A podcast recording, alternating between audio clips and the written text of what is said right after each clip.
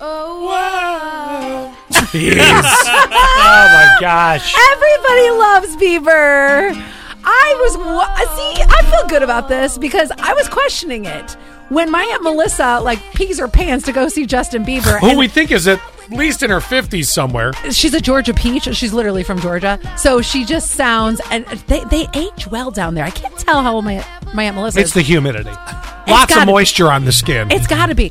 So she begs my cousin Taylor, take me to Bieber. And and how old's Taylor? uh, so Taylor's younger than me. Taylor's probably thirty. I think Okay. she just turned the dirty thirty. Okay, so Oh. so Taylor's, you know, still in that range, but you were more concerned about your aunt Melissa in her at least mid 50s. Mom rock. Yeah, and, and you're thinking, did this become this? And and listen, I want to point out, I understand where your brain went. Yeah. Because there have been now two different eras of artists in my lifetime that I've watched go from the hottest thing with young audiences to total mom uh, music, which was New Kids on the Block. I mean, dude, they're doing cruises for Carnival now.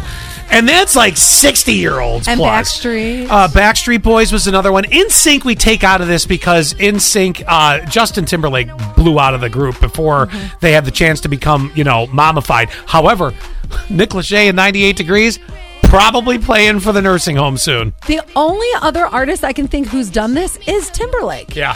So, uh, 1132. Thanks, Allie. I'm rocking out to baby, dropping off my teen at school right now. Well, there you go. and then from 2648, I'm 33. Freaking love Bieber. Read the, read the one that really explains what the theory behind this is because I think it's a, they do a great job of, of explaining it. 3429.